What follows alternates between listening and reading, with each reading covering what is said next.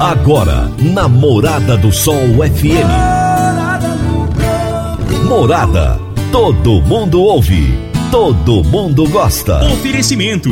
Ambientec Controle de Pragas. A melhor resposta no controle de roedores e carunchos. Conquista Supermercados. Apoiando o agronegócio. Forte Aviação Agrícola. Qualidade de verdade. Cicobi Empresarial. Há 13 anos ao lado do cooperado. Rocha Imóveis, há mais de 20 anos responsável pelos mais relevantes loteamentos de Rio Verde. Divino Ronaldo, a voz do campo.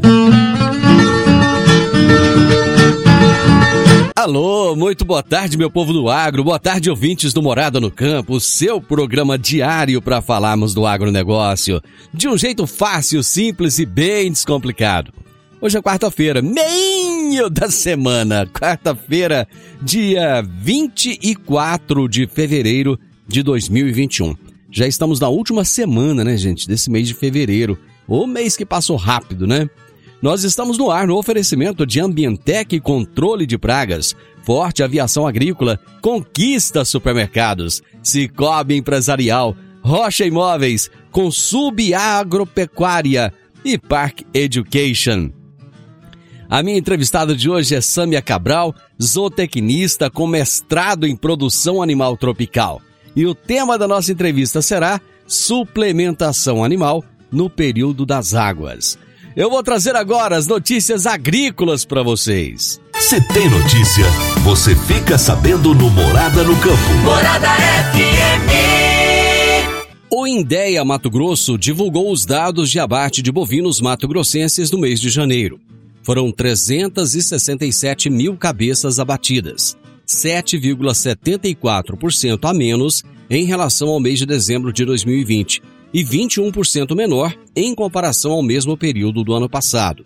A dificuldade em encontrar animais aptos para o abate destaca o momento crítico do ciclo pecuário e do atraso das chuvas em grande parte do país. A redução do abate no comparativo mensal foi puxada pelos machos, que reduziram 15% o seu total abatido em relação a dezembro de 2020, atingindo o total de 225 mil animais. Conab disponibilizou o boletim mensal de grãos com a expectativa para a atual safra 2020-21. A área plantada de soja refletiu na continuação do crescimento, atingindo 28,3 milhões de hectares semeados com a oleaginosa, 3,6% maior que a safra anterior.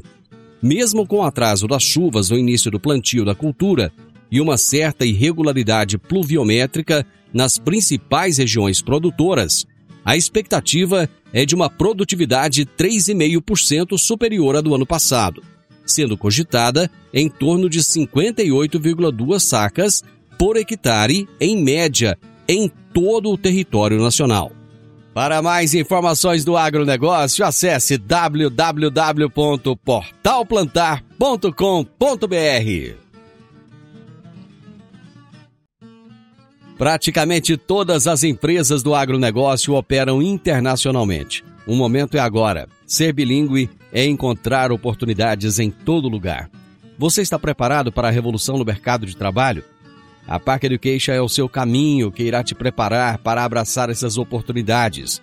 Cursos de inglês para crianças a partir de 5 anos de idade e também para jovens e adultos. Park Education, matrículas abertas em novo endereço, na Rua Costa Gomes, número 1726, ao lado da lotérica. Toda quarta-feira, o advogado especialista em agro, Dr. Henrique Medeiros, nos fala sobre direito voltado ao agronegócio. Direito no agronegócio, aqui no Morada no Campo, com o advogado doutor Henrique Medeiros. Olá, Divino Ronaldo. Um bom dia, um bom início de tarde a você e a todos os ouvintes que nos acompanham aqui no programa Morada no Campo. Hoje vamos falar sobre a importância da previsão das cláusulas ambientais nos contratos agrários.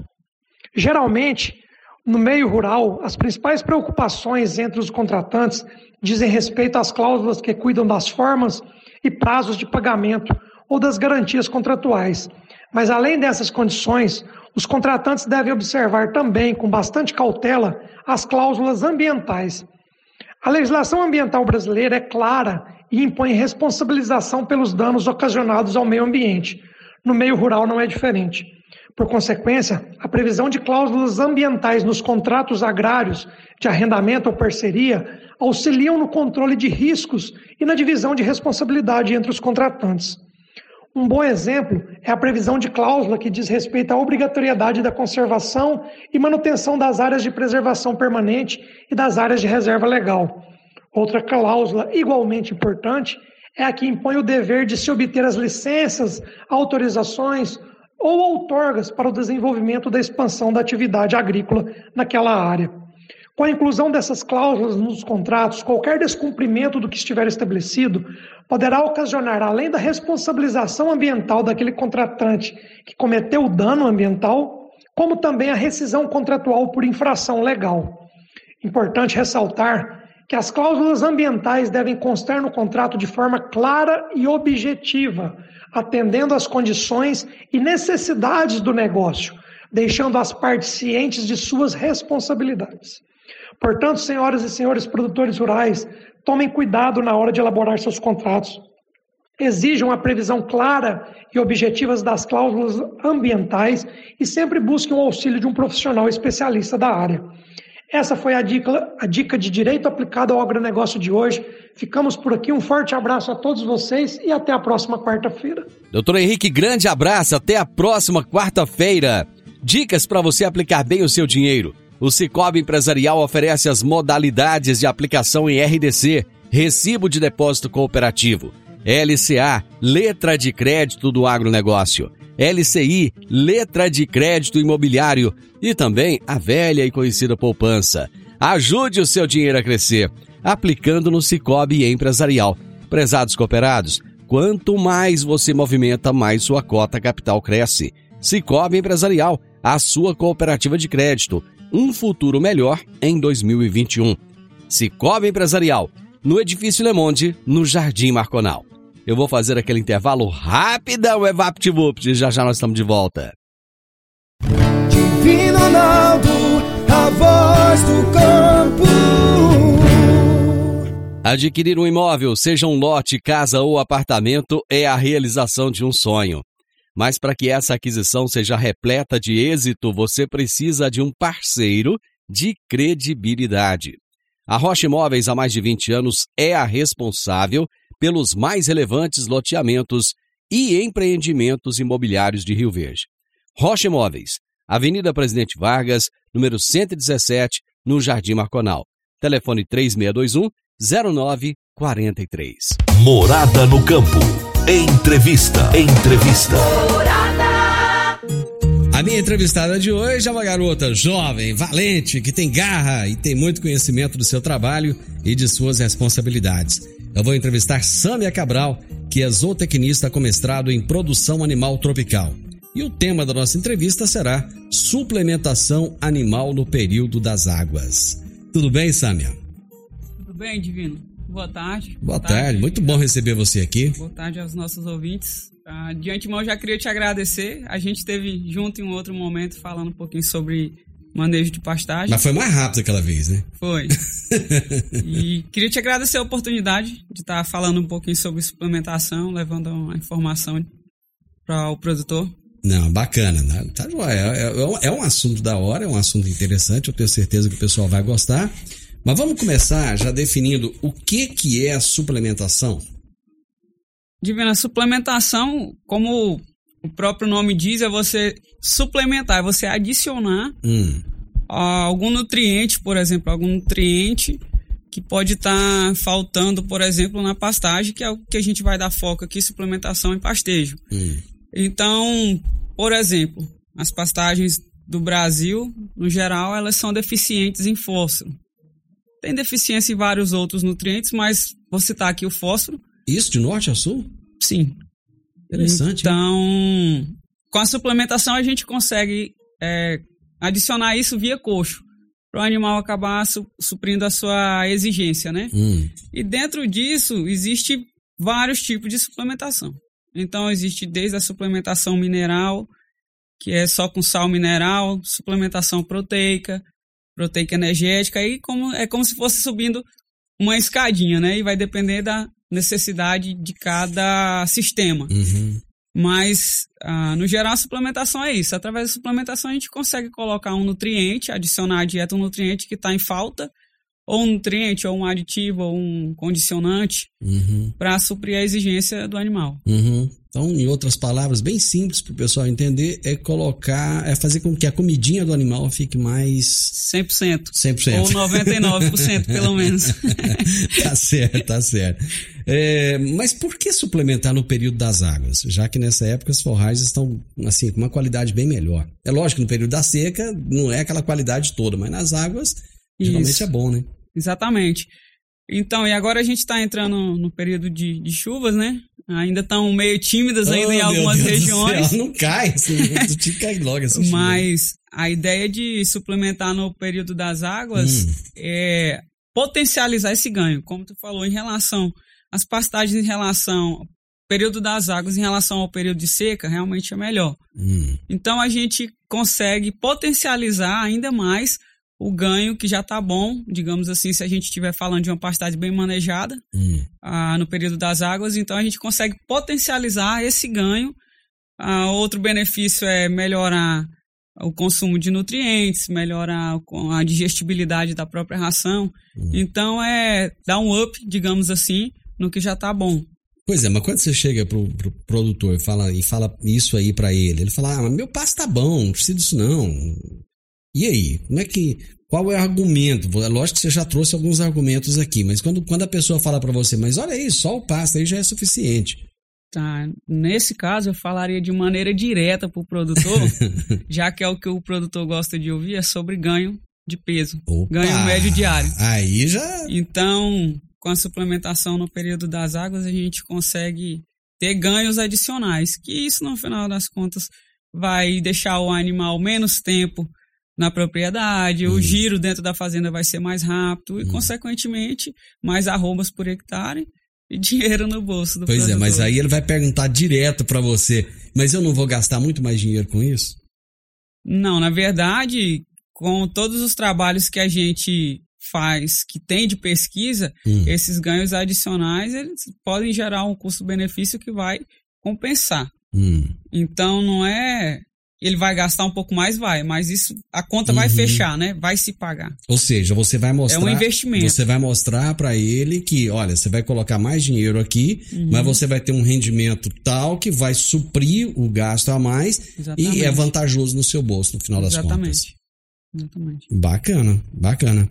Existe um, um, um, um suplemento que seja melhor? Você pode ah. falar assim, esse, esse é o melhor dos melhores. De cara, não. de cara, não. de cara, não. Porque quando a gente fala de é. suplemento, a gente tem que levar em consideração pelo menos três pontos, né? Um hum. tripé aí. O próprio suplemento, a genética do animal hum. e a forragem em que o animal vai consumir. Certo. Então não adianta o produtor só suplementar e se ele levar. Se a gente colocar um cenário para ficar mais hum. claro de um, uma propriedade que tem um manejo de pastagem que não é correto, que, que já não gera lucro, que já não maneja bem na altura correta, e aí de repente o produtor fala: ah, não está dando certo, eu vou colocar um suplemento aqui para corrigir o que foi errado no manejo lá atrás. Hum. Não é assim que funciona. Então é três pontos que tem que trabalhar junto. Então tem o suplemento, tem a pastagem a forragem, né? E tem a genética do animal. Com esses três fatores, ele levando em consideração isso, ele consegue chegar num ponto ótimo de um suplemento que seria ideal para ele dentro do sistema que ele utiliza, dentro da categoria animal que ele utiliza, dentro da, da própria raça ou sexo que, que ele com que ele trabalha dentro da propriedade dele. Então não é o suplemento em si, é um conjunto de fatores que ele tem que juntar para poder obter esse lucro, esse resultado. Uhum. Ou seja, o trabalho, na realidade, ele tem que ser personalizado. Exatamente. Não basta chegar com uma regrinha pronta, uma receita de bolo, entregar na mão dele e pronto. Não, não é assim. Não uhum. é uma receita para todo mundo. É isso aí, exatamente. Não é receita. E a, a suplementação, ela é uma tecnologia bem dinâmica. Hum. Então, de acordo com cada região, de acordo com cada período, que no caso aqui a gente está falando de águas, de acordo com a categoria animal ou o objetivo da, do sistema da propriedade, isso uhum. vai mudar. E é interessante porque o seu trabalho, é, é isso tanto é verdade que você estava me dizendo. Você estava trabalhando agora, há poucos dias atrás, no Tocantins, você estava no. Era no Maranhão? Maranhão. No Maranhão, no Tocantins, agora você está aqui em Rio Verde. Ou seja, são realidades diferentes, diferentes, em cada lugar, né? Exatamente. E aí vai mudar de acordo com o objetivo do, do produtor também. Se ele quer suplementar para um animal potencializar esse ganho, se é só para manter, se é para terminar os animais mais jovens, que isso vai refletir também na qualidade da carne. Então, tudo conta, é um conjunto de fatores. O produtor, no geral, ele já tem, ele já tem essa consciência da necessidade dessa suplementação? Alguns. Alguns. Alguns. Alguns produtores acham que hum fazer somente a suplementação mineral é suficiente durante todo o ano. E não é assim que acontece. Como eu falei no, no início, existe hum. vários tipos de suplementação. E aí o produtor pode uh, utilizar qualquer uma dessas de acordo com a época do ano, mas nem todos os produtores fazem isso. Eu diria que o produtor que faz a suplementação só mineral, com sal mineral, ele está fazendo só a tarefinha de casa. Uhum. Só para não, só para manter, só para não deixar faltar. Uhum. Mas muitos ainda não têm essa mentalidade de aderir à tecnologia justamente por isso que você falou, pela questão do custo. Você sabia que, você sabe que dia é amanhã? Não. Não? amanhã é dia 14 de outubro. Você sabe o que, que se comemora dia 14 de outubro? Também não. Dia da pecuária. Olha aí. É, amanhã é o Dia Nacional da Pecuária. Divino também é cultura, né? Divino também é cultura. Se for Ronaldo, então, aí é mais ainda. Amanhã, dia 14 de outubro, é o Dia Nacional da Pecuária. Show. E é tão importante isso porque a pecuária no Brasil, ela não, ela não é vista como agricultura, né? Ela ainda tem muito, assim, a agricultura tem evoluído a passos largos, a pecuária tem evoluído Sim. também, tem crescido, lógico, mas ainda existe é, muita, muitos conceitos antigos, né, que são utilizados na pecuária e às vezes é difícil mudar um pouco a cabeça do, uhum. do produtor, né? Eu sempre falo que o que a pecuária, que a agricultura não admite erro como a pecuária, não que a pecuária deveria admitir, hum. mas a cabeça do produtor pensa isso, que a, a pecuária admite erro. Então, quando a gente chega na propriedade que o foco é a agricultura, ah, é totalmente diferente o ambiente ali. O agricultor ele tá mais ligado não só quanto que vai cair de chuva, mas ele sabe quantos milímetros, o que, que tem de historicamente naquela região, uhum. quanto ele vai produzir, ele já tem uma meta de quanto ele tem que uhum. produzir, ele já tem todo um cronograma de programação. Ele já vendeu um percentual. É, para ele colher ali de saca de soja ou milho uhum. ou arrobas de, de algodão. E o produtor, às vezes, muitas vezes nem mensura. Às vezes ele faz suplementação, mas ele nem mensura quanto, ele nem pesa o gado para saber quanto que o gado está ganhando, por exemplo. E se a gente não consegue mensurar, a gente não, não vai saber o, onde chegar, né? Se a gente se fosse a gente trazer medir. isso para uma realidade da agricultura, é como se ele plantasse e depois não se importasse em colher, ou então nem soubesse quanto que ele vai colher, ou deixasse lá para colher o dia que desce. É uma analogia bem bacana essa. Porque o, o agricultor, quando tu chega na propriedade dele, tá lá, cheio de maquinário, né? Sim. E aí ele já sabe quando colher e já tem um objetivo de quanto colher. E o produtor de pecuária, às vezes ele planta uma pastagem, uma forragem, uhum. mas muitas vezes ele não sabe colher aquele capim. Então, ou o gado fica em cima e come muito e rapa tudo. Rapa tudo. Ou ele deixa perder. Uhum. Então, muitas vezes ele quer passar para uma outra tecnologia, sendo que ele não sabe nem a base, que é, por exemplo, manejar o pasto. Uhum. E o agricultor não.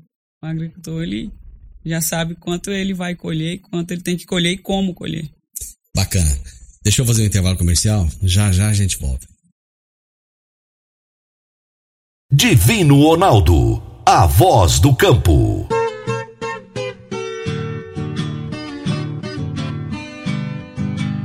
Meu amigo, minha amiga, tem coisa melhor do que levar para casa produtos fresquinhos e de qualidade. O Conquista Supermercados apoia o agro e oferece aos seus clientes produtos selecionados direto do campo como carnes, hortifrutis e uma seção completa de queijos e vinhos para deixar a sua mesa ainda mais bonita e saudável.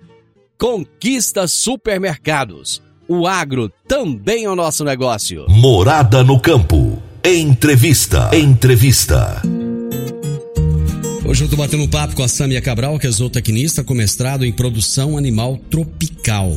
E o tema da nossa entrevista é suplementação animal no período das águas. Por que que fala é, é, produção animal tropical? É a criação de bovinos nos trópicos, né? Hum.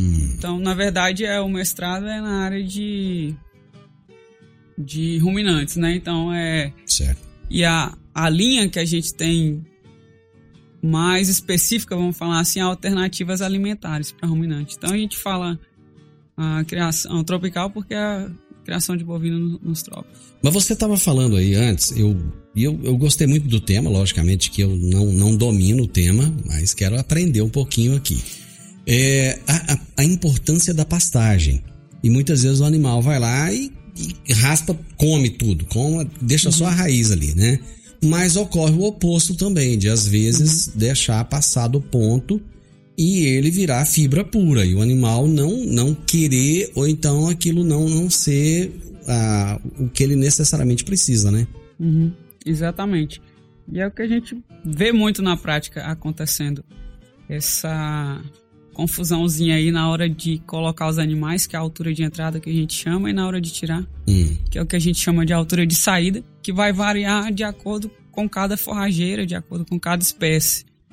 Então, se não, se não seguir essa, essa regra, vamos dizer assim, a, o, o manejo do pastejo ele fica prejudicado e acontece consequentemente isso que você falou, ou super pastejo ou subpastejo, que é o desperdício ou a, a perca quase que total da, da, da pastagem, né, por consumir muito. Quer dizer, de qualquer forma, nos dois casos o produtor está levando prejuízo ali. Tá.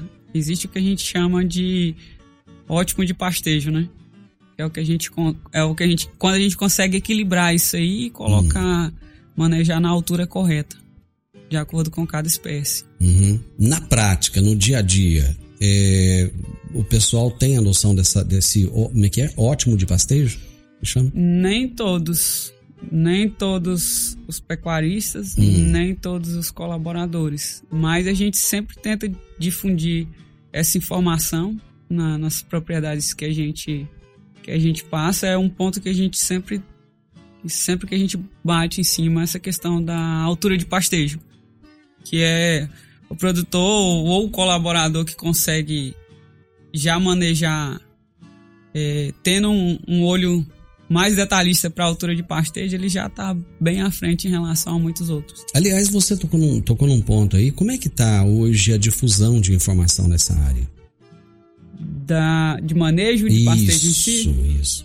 Eu acredito que a informação ela tá aí, Divino, muito, muito difundida. Pesquisa, isso hum. já é bem claro, principalmente nessa questão de altura, já tem outras pesquisas aí ah, levando em consideração outros pontos para o próprio manejo.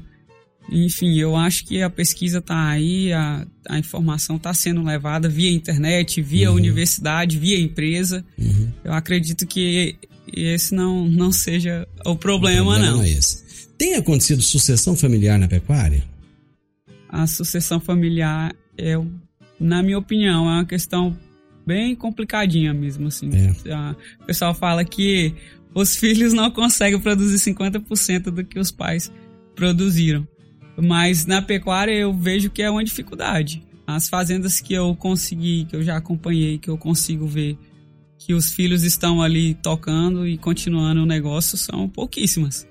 E deveria ser o contrário, e porque as novas gerações elas, elas são mais abertas às informações, às pesquisas, Exatamente. né? Exatamente. E ficaria até mais fácil a assimilação dessas informações, né? Exatamente. né? Me explica o que, que quer dizer linha de coxo. Linha de coxo quando a gente fala de suplementação, então, linha de coxo nada mais é do que o, o tamanho de coxo que o animal vai ter disponível para ele consumir o suplemento. É o espaço dele ali no é coxo. É o espaço dele. Então, linha de coxo é o, o tamanho que a gente tem que ter disponível de acordo com cada suplemento. E qual que é a importância da linha de coxo na suplementação? A linha de coxa ela tem total importância porque, por exemplo, hum. vamos contextualizar, se a gente fornece um suplemento de alto consumo, ração, vamos falar ração, hum. se o animal consome mais de um quilo, por exemplo, por dia, e esse, essa ração, esse suplemento é de, de alto consumo e ele não tiver espaço suficiente para aquele lote, então existe uma coisa que a gente chama de dominância entre os animais. Aquele que domina o rebanho, ele vai chegar no coxo primeiro, vai consumir o que ele tem que consumir e os outros menos ah, favorecidos vão ficar prejudicados. Você acaba não tendo uma uniformidade. Acaba não tendo uma uniformidade no, no consumo do lote. Certo. Então tem que ter essa esse tamanho ideal de linha de coxo de acordo com cada suplemento para que todos os animais consigam chegar ao mesmo tempo e consumir o suplemento. Então, vamos assim, vamos colocar assim diretamente quais são os benefícios da utilização correta. Vamos, vamos listar para o pro produtor que está nos ouvindo agora e que quer entender melhor. Tá. Um dos benefícios é o, o consumo ah, de forma igual entre uhum. os animais. Uhum. Consequentemente, vai responder lá no desempenho. Então, sei lá, se o produtor quer que aquele lote ganhe entre 500 e 600 gramas, um uhum. exemplo solto. É, se esse consumo não for homogêneo entre o lote, alguns animais vão ser abatidos primeiros que os outros. Ah, então tá. já muda, por exemplo, a programação de abate uhum. do produtor. Ele tem um lote de X animais, que é abater em tal época, uhum. e se ele não tiver esse, a linha de coxo ideal para todos os animais comer a quantidade de acordo com cada, que cada suplemento tem, de acordo com a exigência do animal, ele não vai ter esse lote homogêneo, ele não vai ter esse ganho de peso, ganho médio diário é, de forma igual. Ou seja, ou ele vai pelo ter, menos ele vai ter alguns animais chegando animais. primeiro do que outros. Exatamente. Uhum.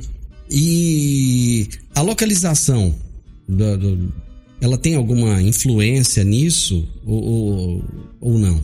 Tem. O coxo, ele. O animal ele não pode, as pesquisas mostram, mostram que o animal não pode andar mais que 800 metros, por exemplo, 800 a 1000 metros dentro do pasto. Então o coxo ele tem que ser bem localizado, igual nesse caso que a gente está falando de águas. Hum. Não pode ser num local que vai ficar, vai criar poça de lama uhum. embaixo, porque senão os animais não vão conseguir chegar, isso vai gerar uhum. incômodo, os animais não vão chegar, não vão consumir, consequentemente não vão ganhar peso. Então, é, se for no caso de suplemento proteico ureado, que já é no caso de outra época, que já é na uhum. seca. Uhum. Se, por exemplo, o coxo não tiver coberto. E se chover, isso pode ser também prejudicial. Ex existem produtores que às vezes furam o coxo e tudo, hum. que resolve também, né? É um, um fator que pode. Mas, ou seja, aquela água não pode acumular Mas ali. não pode acumular ali, dependendo do suplemento, principalmente se tiver ureia. Ele vai, trazer um, é... vai trazer um malefício para os animais? Sim. Pode ureia, dependendo da quantidade que ele consome, pode intoxicar o animal. Tá. Então não pode ser muito longe de aguadas, porque o animal ele vai consumir o suplemento e depois ele vai querer beber água, então não pode ser muito longe. Uhum. Se o animal caminha muito pela área, ele vai gastar energia, vai interferir no ah, ganho de peso. Tá, por isso que você falou do até 800 metros. Sim. Ou seja, ele come e é a energia que ele gastaria ali para ganhar peso, ele vai utilizar caminhando, caminhando. até a aguada. Então não pode ser longe tem que ser, como eu falei, não pode ser em lugar de baixada que vai ficar muita poça de lama. Uhum. Esse tipo de, de detalhe a gente tem que se atentar. Aí a gente já começa a entrar numa outra área que é o bem-estar animal, né? Uhum, Aí entra a questão da, da, sombra, o animal ter comida perto, água de qualidade, limpa. Limpa. Né? Exatamente. Conta é. muito, já tem trabalhos aí mostrando que tem até entre 150 e 200 gramas aí de de a menos de peso ganho por conta da água. Eu tenho um, um, um ex-professor meu de bovinocultura, talvez você não sei se você já ouviu falar nele, Ipojucan de Goiás, Brasil. O Ipojucan, ele, ele sempre disse o seguinte: a água que o seu gado vai beber tem que ser uma água tão limpa que você tenha coragem de colocar a mão lá e beber essa mesma água. Exatamente. Ele sempre falou isso, e é uma, é uma questão interessante. Já, já escutei né? esse, já escutei essa frase por aí. É, e é muito comum a gente ver o gado bebendo água suja, poço de lama, né? Isso, e isso interfere diretamente no desempenho, né? É, tá então, certo. Então tem é um outro detalhe que a gente tem que se, se atentar também é aguada, né? Existe um, existe um consumo indicado na suplementação ou não? O consumo vai variar de acordo com a exigência de cada animal. Hum. Aí entra a categoria, entra o sexo, a raça, ah, vai variar. Então, por exemplo, a suplementação proteica, ela pode ir de 0,1 a 0,3% do peso vivo, mais ou menos nessa média. Ah, não quero passar aqui uma receita de bolo, uhum. mas ela uhum. vai variar entre 0,1, que é baixo consumo, a 0,3, que é um pouco mais alto, 0,3% do peso vivo. Uhum. A suplementação energética. Isso vai. Ah, o que, que vai editar isso? A exigência do animal e o objetivo de ganho. Por exemplo, a suplementação proteica energética. Aí ela já vai subir um pouquinho. Uhum. Ela já vai ficar em torno de 0,3%, 0,4%. E aí depende muito da exigência de cada animal e do objetivo final. Mas o, o consumo não é um valor X para todo mundo. De acordo com cada suplemento, ele vai mudar um pouquinho e com a exigência também do animal. Ou seja, é aquilo que a gente estava falando, tem que haver uma personalização, né? já, Sim, já que falei, cada realidade é, uma, é diferente. Uma né? tecnologia bem elástica, né? Que a gente consegue uh, mudar muito de acordo com a, cada necessidade. Mas me tira uma dúvida aqui. Se fizer uma suplementação nas águas, é, o, o, pastejo ele não vai, ele não vai diminuir, o, o animal não vai comer menos, não vai consumir menos o pasto?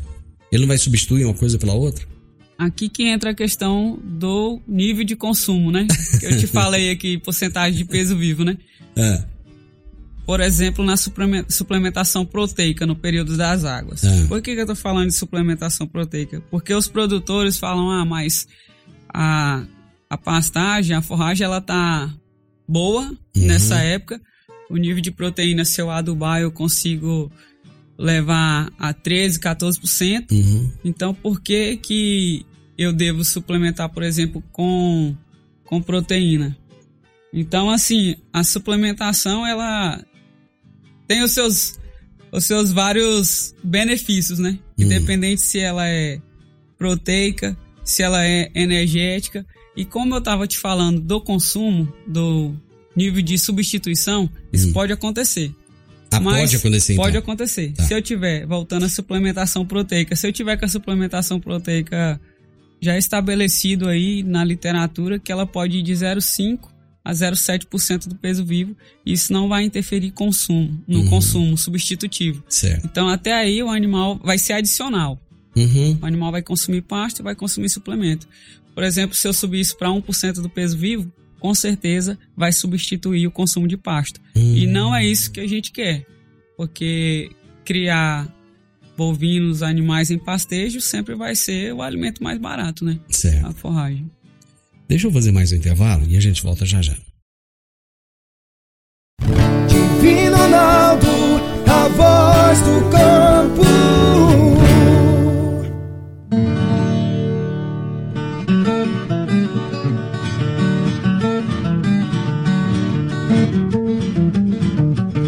Agricultor, quanto a sua lavoura poderia produzir mais, mesmo enfrentando períodos de seca durante a safra?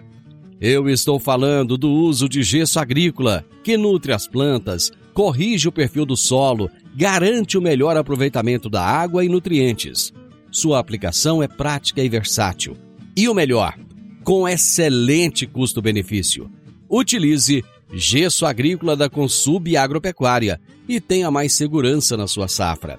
Entre em contato com a Consub pelo fone 34 3334 7800 ou procure um dos representantes. Eu disse, gesso agrícola é da Consub Agropecuária.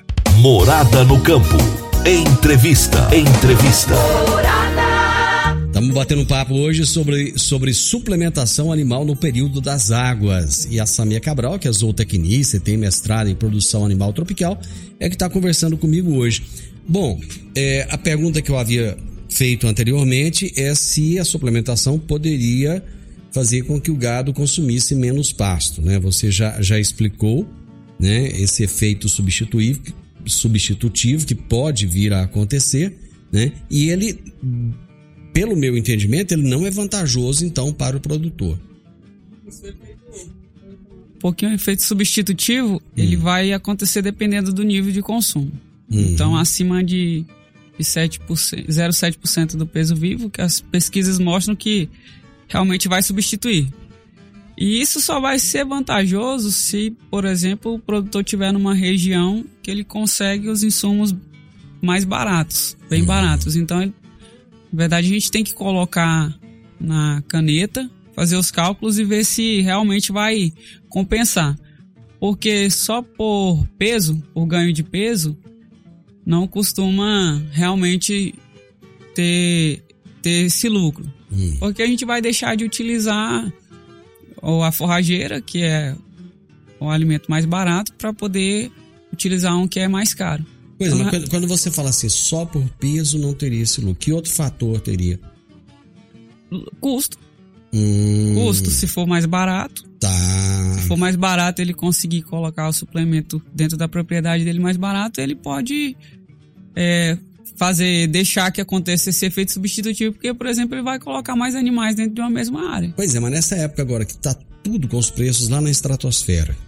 Dificilmente vai, dificilmente vai ser lucrativo deixar você substituir forragem por, por milho, soja, uhum. enfim, um, os commodities aí que estão com os valores mais elevados. É, e parece que vai ficar por muito tempo, né? Eu tava vendo, agora vai haver é, queda na, na produção americana de pelo menos 2 uhum. é, é, milhões de, de, de, de, toneladas, então, enfim, os preços uhum. já estão. Né, É, e preço também de, de reposição dos animais. Que é outro, né? Que tá bem elevados, né? Tá bem elevado, então o momento não é fácil. A pandemia acabou que deu uma alterada nisso tudo, né? De alguma forma também, Sim, não deu?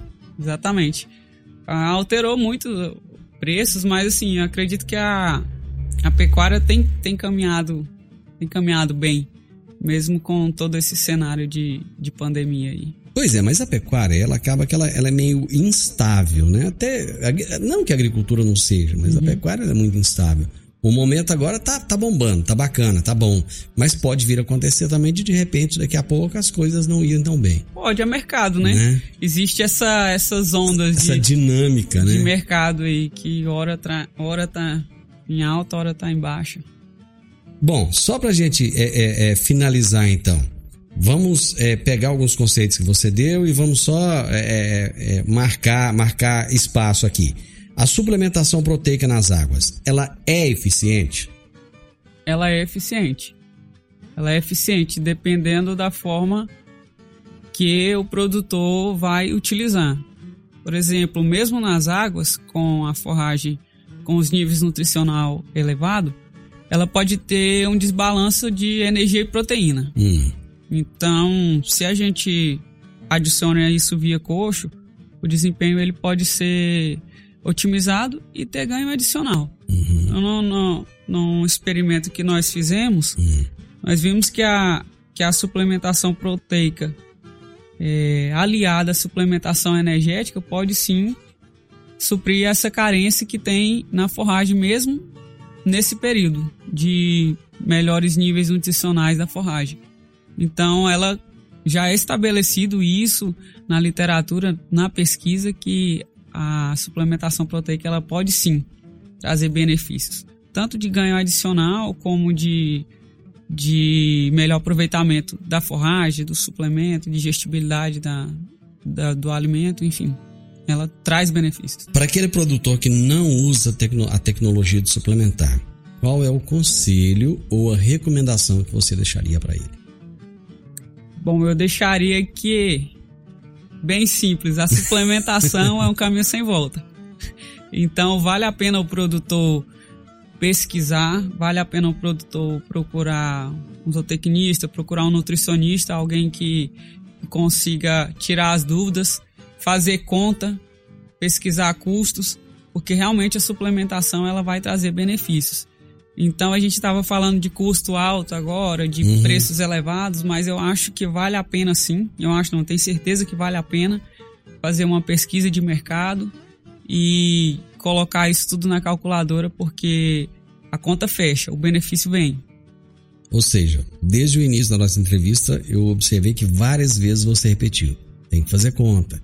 Tem que fazer conta. O, do, o olho do dono é que engorda o boi? Engorda. Fazendo conta, engorda. Do contrário, fica só olhando não engorda, né? Tem que fazer conta. Tá bom, Samir, foi um prazer receber você aqui. É, tem tem alguma, alguma coisa que você queira ainda complementar? Não, Divino, a satisfação é toda minha e é como eu te falei, a tecnologia tá aí, a informação tá aí, vale a pena o produtor pesquisar, vale a pena o produtor olhar com carinho para suplementação, porque realmente é, é, traz benefícios para o gado, traz benefícios para o sistema e, consequentemente, para a nossa pecuária brasileira, né? Se todo produtor tiver esse olho mais detalhista para suplementação, para uma nova tecnologia, com certeza a nossa pecuária vai caminhar melhor ainda. Você trabalha para uma empresa europeia. Holandesa. Holandesa. Holandesa. Certo. Que empresa que é essa? Chama Barenbrug do Brasil. Tá. E o que, que a Barenbrug do Brasil faz? A Barenbrug do Brasil é uma empresa de semente de forrageira. Trabalha com melhoramento genético de novas forrageiras. E, o seu trabalho lá, o que, que é exatamente? Eu fico na parte de desenvolvimento tecnológico. Hum. É justamente esse contato, esse corpo a corpo com o produtor, uhum. de levar a tecnologia, de acompanhar o sistema, tanto de agricultura como de pecuária. Ah, agricultura também? Agricultura também. A gente entra bem na parte de integração lavoura-pecuária. Que é um assunto da hora, né? Que é um assunto da hora.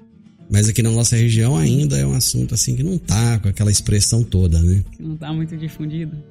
Mas a Barenbrug está aí nas propriedades tanto de agricultura como de pecuária, levando aí materiais uh, exclusivos nossos, né, que é uhum. fruto da nossa própria pesquisa, do nosso melhoramento genético, e colocando no mercado novos híbridos aí de, de braquiárias e posteriormente de pânicos. Não vai demorar.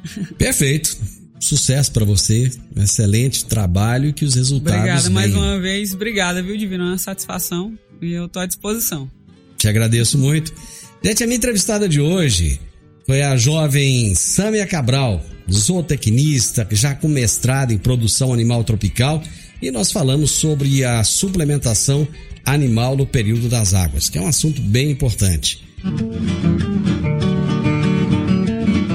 Final do Morada no Campo, eu espero que vocês tenham gostado. Amanhã, com a graça de Deus, eu estarei novamente com vocês a partir do meio-dia aqui na Morada FM. Na sequência, tenho Sintonia Morada com muita música e boa companhia na sua tarde. Fiquem com Deus. Tenham uma ótima tarde e até amanhã. Tchau, tchau.